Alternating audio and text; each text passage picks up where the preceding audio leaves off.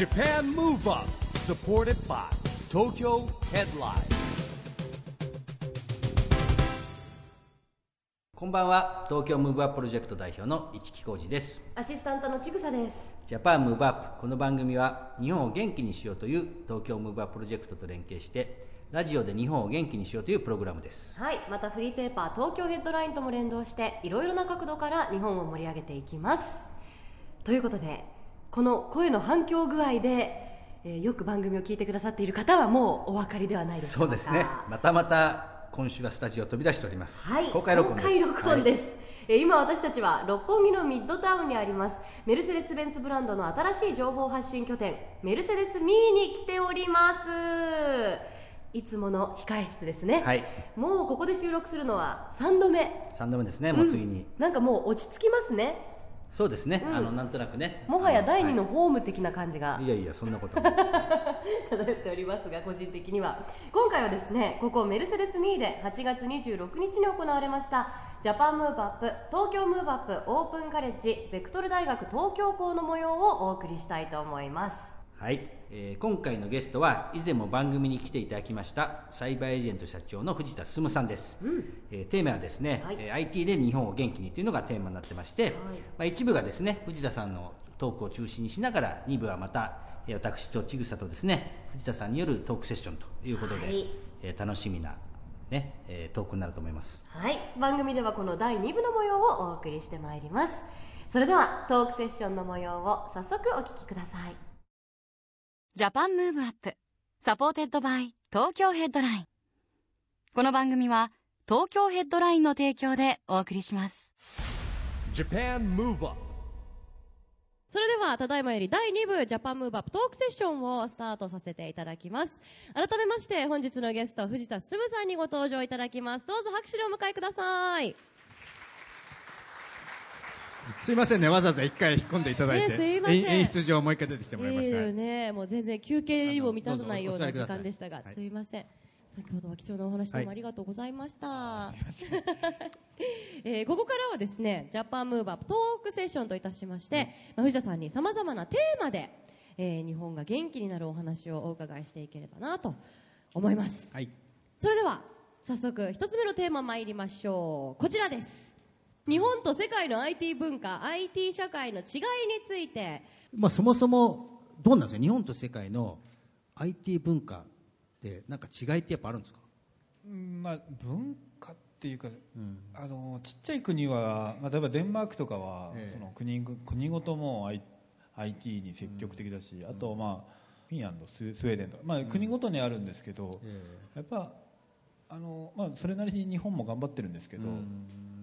シリコンバレーみたいなところがないのが痛いですよね。なんか世界的に見たら日本のこう進捗度というかスステータスというか IT 社会の中ってなんかこう、まあ、アメリカが当然ながらまあそうですね。一番でしょ？IT、まあ、その政府はまあそんなにトップではないけどまあまあ頑張ってる方だとは思うんですけど、やっ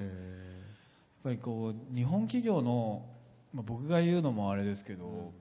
あのやっぱりシリコンバレーサンフランシスコみたいなああいう、まあ、経済特区ではないんだけど、まあ、そういう集積地帯みたいなのがあると。まあ正直あのスマートフォンが今今やっぱり一番大きな市場成長してるし成長市場だと思いますけど正直やっぱアップルとグーグルがかなり支配的になっているのでそれはもうアメリカの会社ですからね、ええ。まあ、その中で、まあまあ、我々も商売しているという状況になっているのは結構厳しいですよね。なるほど。なんか日本の IT 文化の特徴ってあるんですか？例えばやっぱゲームが一番盛んであるとか若者が中心であるとかそういうような何か。まあ、ゲームは強いんですけどちょっとこれも僕が言うとなんかうん何言ってんだお前みたいなところあるかもしれないんですけどあのアメリカまあもともとやっぱりいろんな国の人が集まってる特徴があるので特にまあカリフォルニア州サンフランシスコ。やっぱり何人でも使えるサービスをやっぱり最初から作るんですよね。これがやっぱり世界に展開しやすくなる理由で。あのどっちかっていうとまあアマゾンとか eBay とかあの Google もそうですけど単一サービスを作ってそれの市場を世界にっていう考え方をす,、まあ、するんです、そのシリコンバレーの会社は、ところが我々サイバーエージェントも楽天も GMO も、まあ、あの日本のネット企業というのは一つの会社が、えーブログもやるし e コマースもやるし、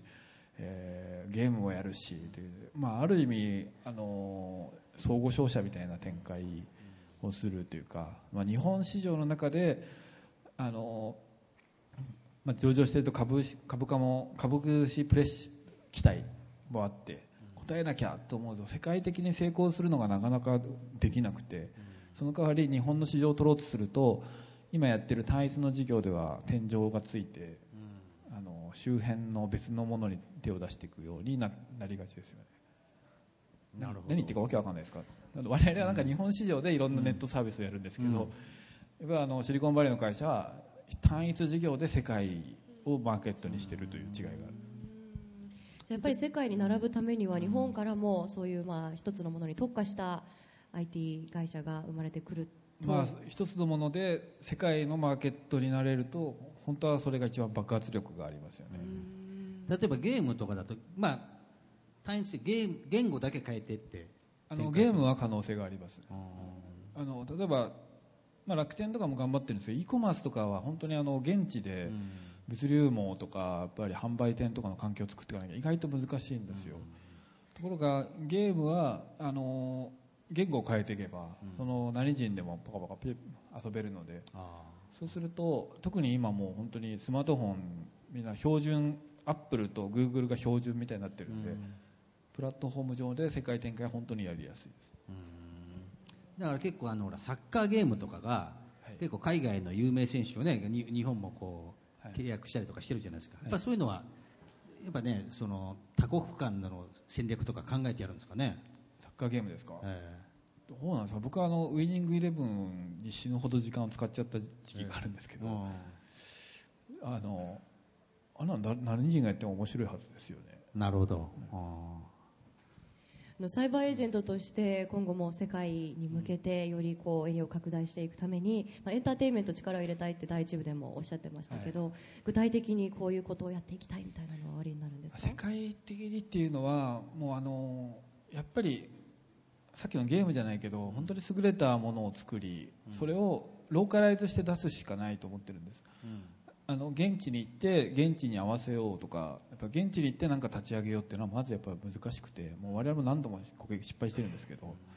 もう何人でも使ってもらえるような、まあ、ネットサービス、まあ、Google とか Facebook とか Twitter のようなものを作るかもしくはそのゲームのようなものでローカライズして作れる使ってもらえるものただあのこれやってきてそのスマートフォンになって結構分かったことがあるんですけどあのやっぱ世界に行きたいじゃないですか。で若い人も今海外で働きたいみたいなやっぱ留学してましたみたいな。やっぱうちの会社いっぱい受けに来るし、ぜひやってくれって採用するんで、まあ、あのゲームで我々海外で月10億ぐらいかな売り上げはあるんですけど。そうすると月10億もあるんでじゃあ海外支社作ってじゃあ行ってこいよお前って言って行かせるじゃないですか、結構やることないんですよ。要はあの各各国のあのアップルとかグーグルのストアに出すだけなんで、日本から全部できちゃうあそれが IT ですね。でも IT なんですだからこれネットってその場所が必要な,、なかったっていう、で英語喋れる社員がどうどうしようみたいな感じ。に なりなっちゃってるんですよね。ああでもそう思うと本当にいいいややっぱ今のがやっぱり IT の時代。最たる現象じゃないですかね。でももうもう極端な話お家にいてもできちゃう。もう地球の裏側まで交も出せるんで、ね宿泊費もいらない、まあ、強いて言うなら向こうで広告とかマーケティングをやるための人たちを少し拠点に置けるかなというぐらいです、うーん。なるほど。あでも可能性ね。今後また楽しみですよね。それでは続いてのテーマ参りたいと思います、続いてのテーマはこちらでございます IT の力について。これまた大きなテーマで。で今結構ね IT の力についはいても力をねほぼお語ってもらってまましたたけれども、まあ、やっぱり IT の力でまあ世界中ともつながれたり、まあ、いろんな人がビールをできたり、でいろんな人がつながったりっていうところあると思うんですけどご自身でも SNS だったりいろいろあーはい。ブログだってされてると思いますがそういうので何かまあ、つながる力を。そこはお、まあ、単純に僕あの会社作った時からホームページに日記を書いてあのブログが普及した2000、まあ、10年前ですよね、10年前から自分でブログを書いて、これ実はすっごい楽ちんになったんです。もうあのこの間もアメーバの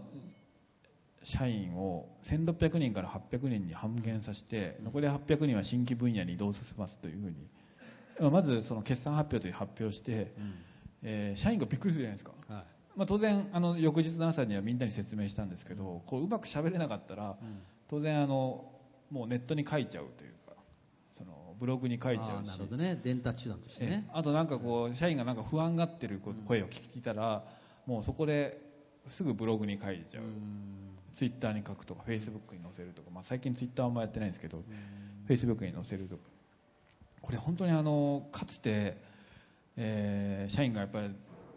まあ、社員をみんな集めて声を枯らして、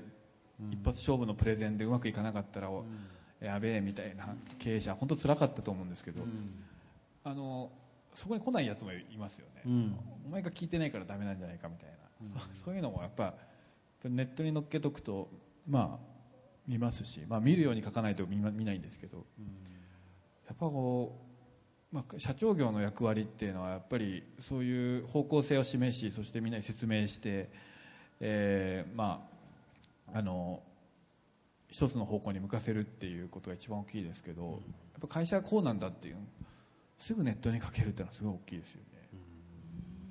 経営業がすごく楽になりました。なるほどね。まあね一体多のねコミュニケーションができますからね。そうですね。もうちゃんとねチェックしてくださるんだって、嬉しいですよねきっと社員の方々もね。あの声がねそれは届けられる。ちょっと面白く書かないとあのいや 見ないんですよ。そういうわけですねやっぱりね。なんかやっぱり自分の言いたいことばっかり言ってたらはい。面白くないから、なるほどね。あと宣伝みたいなことばっかり書いててもダメなんで。うーん。そういう意味ではちょっとメディアリテラシーみたいなのがなるほどね。多少いるかもしれないです藤田さんが思う面白いブログってどんなんですか？面白いブログですか？やっぱなんかあの僕あの社長ブログで検索すると僕が1位なんで、多分なん。かまあ僕が得意な方だと思うんですけど、やっぱりあのなんですかね。やっぱ社長ブロブログが上手い社長っていうのは得してることは結構あると思うんです。僕自身がすごくそうなんで。だから結構なんていうの各各力が問われる時代になってくるんですかね。企画力ですよ。構想力書くときにこだわっているところとかここはやるようにしているみたいなところはありますか？あこれはですね率直に正直に書くっていうのはもうモットーにしてるんですよ。モットーも何もやっぱネットってこうちょっと見え張ったり、あのなんで嘘嘘ついたり、もう全部バレるんです速攻でバレるというかすぐ炎上するじゃないですか。どっから見つけてきたんだっていうぐらい。例えば、ね。えー今なんか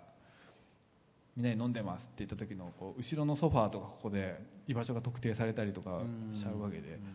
もう本当にあの1対1で話してる時と違ってもうこここだとこれ対これですけどこっちから見てる人とかもう上から見てる人とかもあちこちいるんで、やっぱりその率直にそのまま伝えるのがもう何よりであるという、はい、率直に書いてます、ね。でもさっきのスマートフォンも発達してるからどこにいてもねでも見られてしまうっていうところもありますよね。伝達もできるしねやっぱスマートフォンスマートフォンってあのもう電話じゃない、使われ方がもうパソコンみたいな感じじゃないですか、パソコンのだから着メロみたいなのをみんなもうあんま気にしなくなったと思うんですけど、やっぱガラケーの時はね着メロ、ね面白くしてたのが もう何でもええわみたいな感じ。あ電話というよりはパソコンがもうやっぱり朝から晩までこう見て電車でもみんな見て、で寝る直前まで見てるっていうのはこれはもうそのメディアの接触の時間とか態度でいうと結構革命的なことが起きてると僕は思ってますそうですよね。確かに。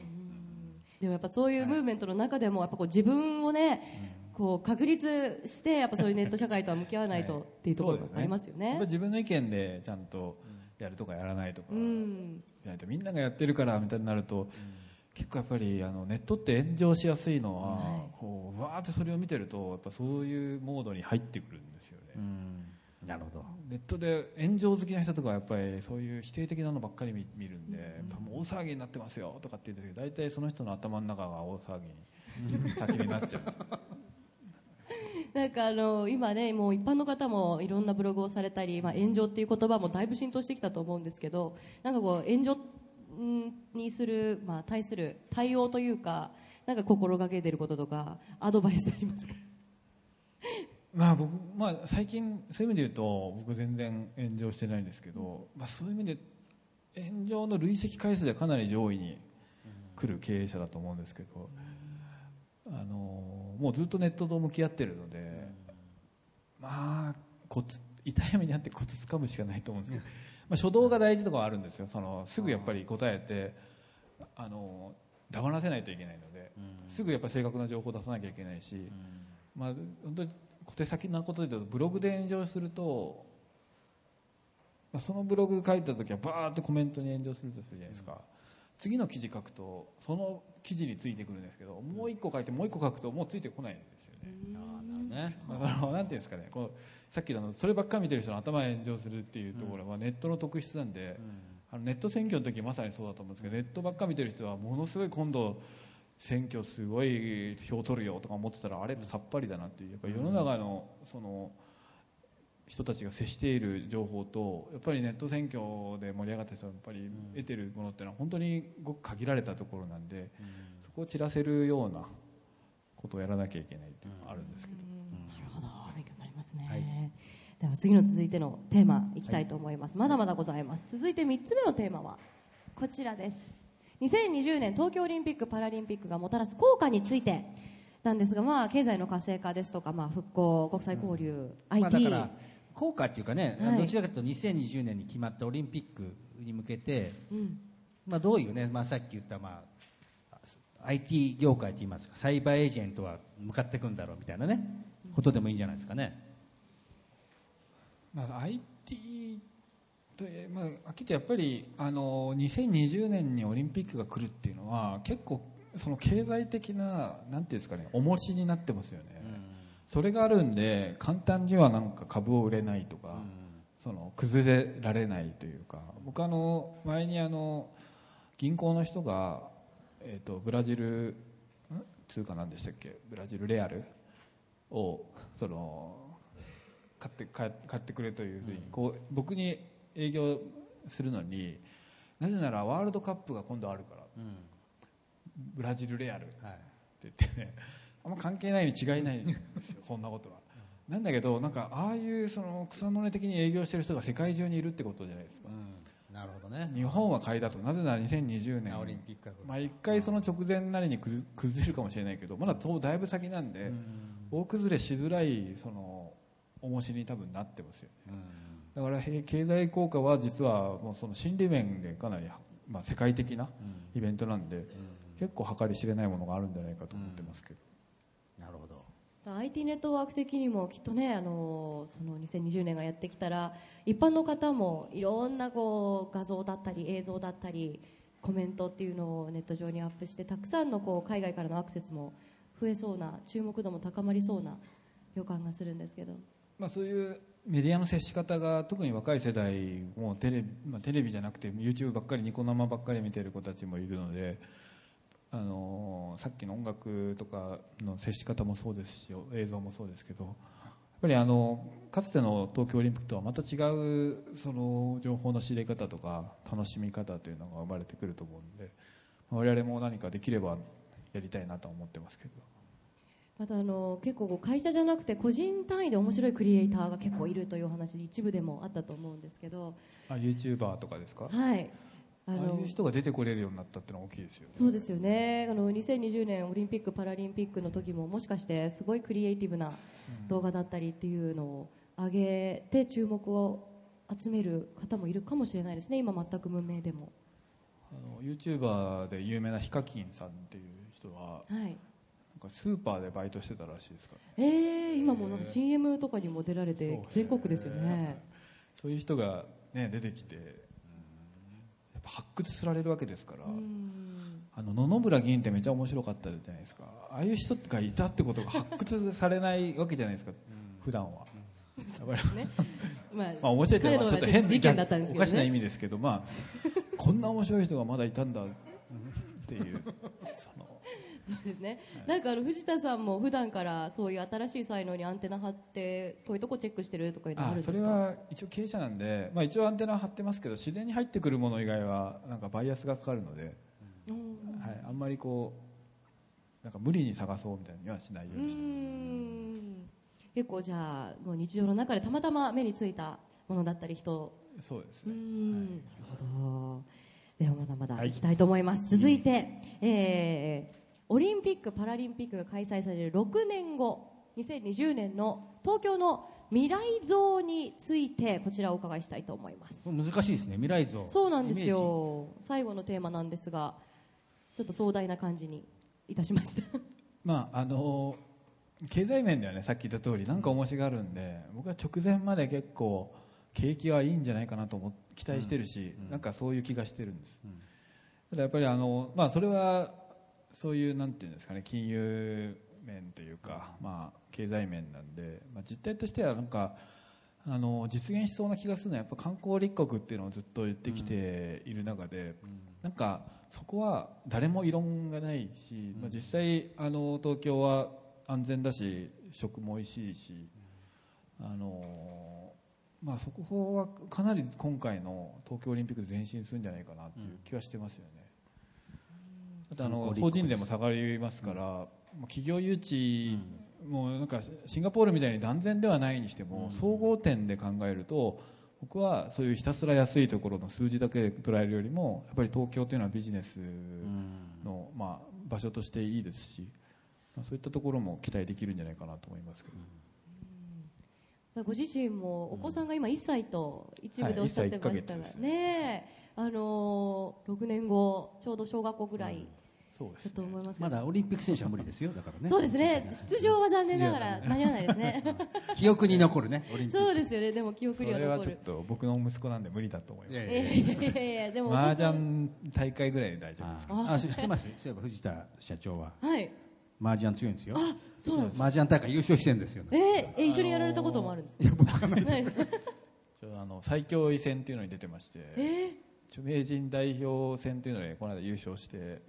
今度あのファイナルに出場するんですけど。ー、うわー。え練習とかすあるんですか一応あの当日に合わせて今日ちょうどスケジュール組んでたんですけどはい。どんどはいんその打ち込ん打ち込んでいこう。アスリートみたいなやっぱ麻雀の世界にもあるんですね。その日に向けてコンディションでも一応それもう 20, 20年以上やってる、まあ、そのタイトルなんですけどそれで今度優勝したら最強位を名乗れるので。あこれやっぱねしあの競合企業がいたら勝負強い競合企業の社長ってめちゃ嫌だろうなと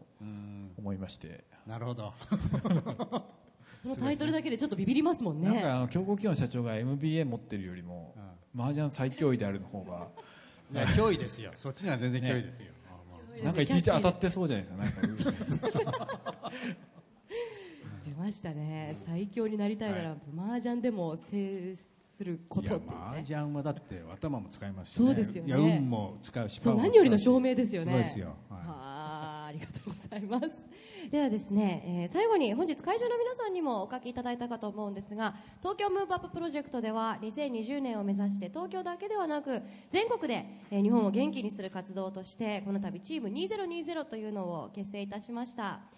えーまあ、ジャパンムーブアップ日本を元気にアクション宣言をベースに、まあ、2020年に向けて日本を元気にしていく方たちをつないでいくプロジェクトなんですけれども本日はゲストの藤田さんにも2020年を目指して日本を元気にしていくため、えーご自身で何をしていくかという東京ムーブアップチーム2020ネットワーク宣言書いていただきました。その発表をぜひお願いしたいと思います。今パネルをねはい。あじゃあお待ちします。はいすいません。発表お願いいたします。の私私藤田進は、えー若い経営者を100人生み出します。おおいや素晴らしいですね。かっこいいですよね。いやまず若い世代を育てるっていうね。まああの今でも多分10人ぐらいはグループでも生み出してるんですけどあと5年、まあ、会社の規模が大きくなったんで、まあ、少し加速して、まあ、彼らは結構雇用を生み出しますし、ね、他のちなみに一番成功した、まあ、投資してまあ成功したもううちの会社の利益の34割稼いでくれた経営者が個人的にご褒美くれって言われて何を抱かしたかというとここのショールームにあった、はい。なんかすごい羽のようにああガルウィングですね。ガルウィング左の側赤い車があれが欲しいって言われてあここに売ってるんだと思って買いに来たことがあるんです そしたらこれすみませんここでは売ってませんって言われて。展示台あれだって世界に2桁台ぐらいしかないんじゃないあ本当ですか結局買ったんですよあれをええで乗って届けたんですけど。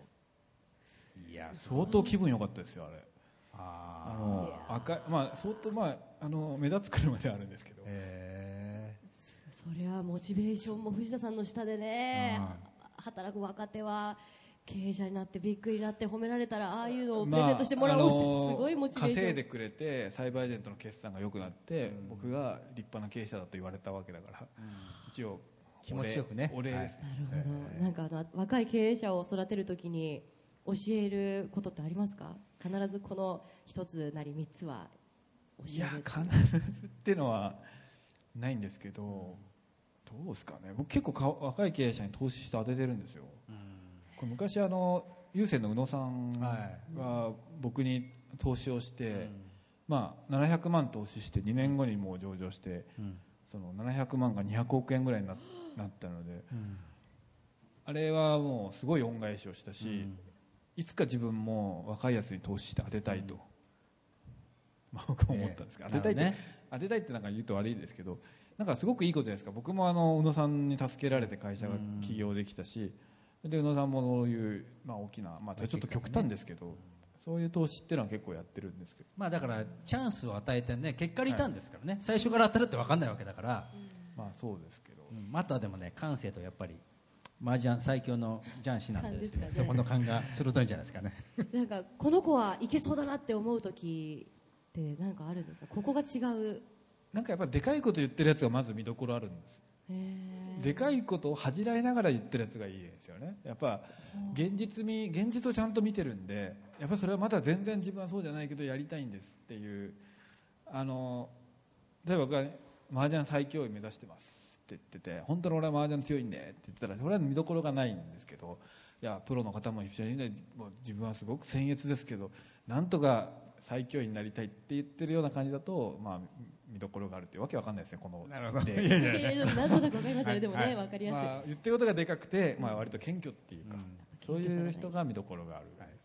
ほど、ありがとうございます。藤田さんの思いとともにね、はいチーム2020をもうみんなで日本を盛り上げていきたいですね。ありがとうございます。ということで、たっぷりお話伺いましたね、はい本当に貴重なお話ありがとうございました。以上で第2部を終了とさせていただきます。本日のゲストは藤田進さんでした。ありがとうございました。ありがとうございました Japan Move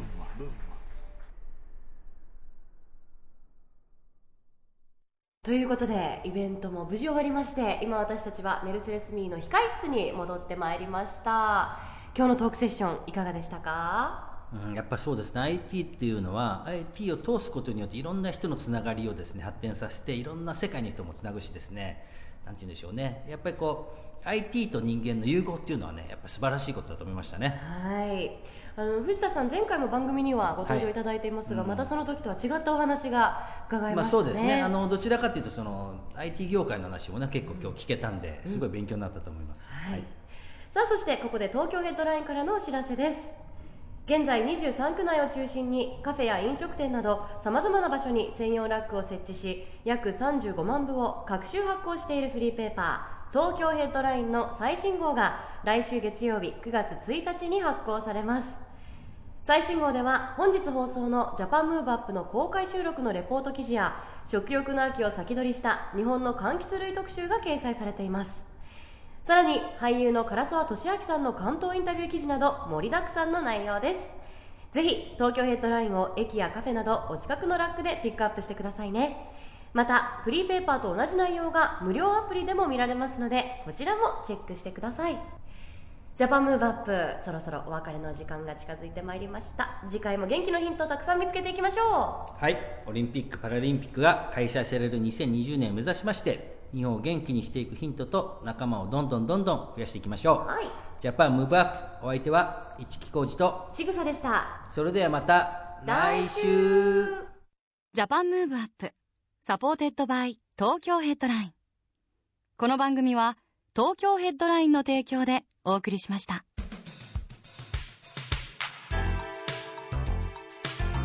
Japan Move Up.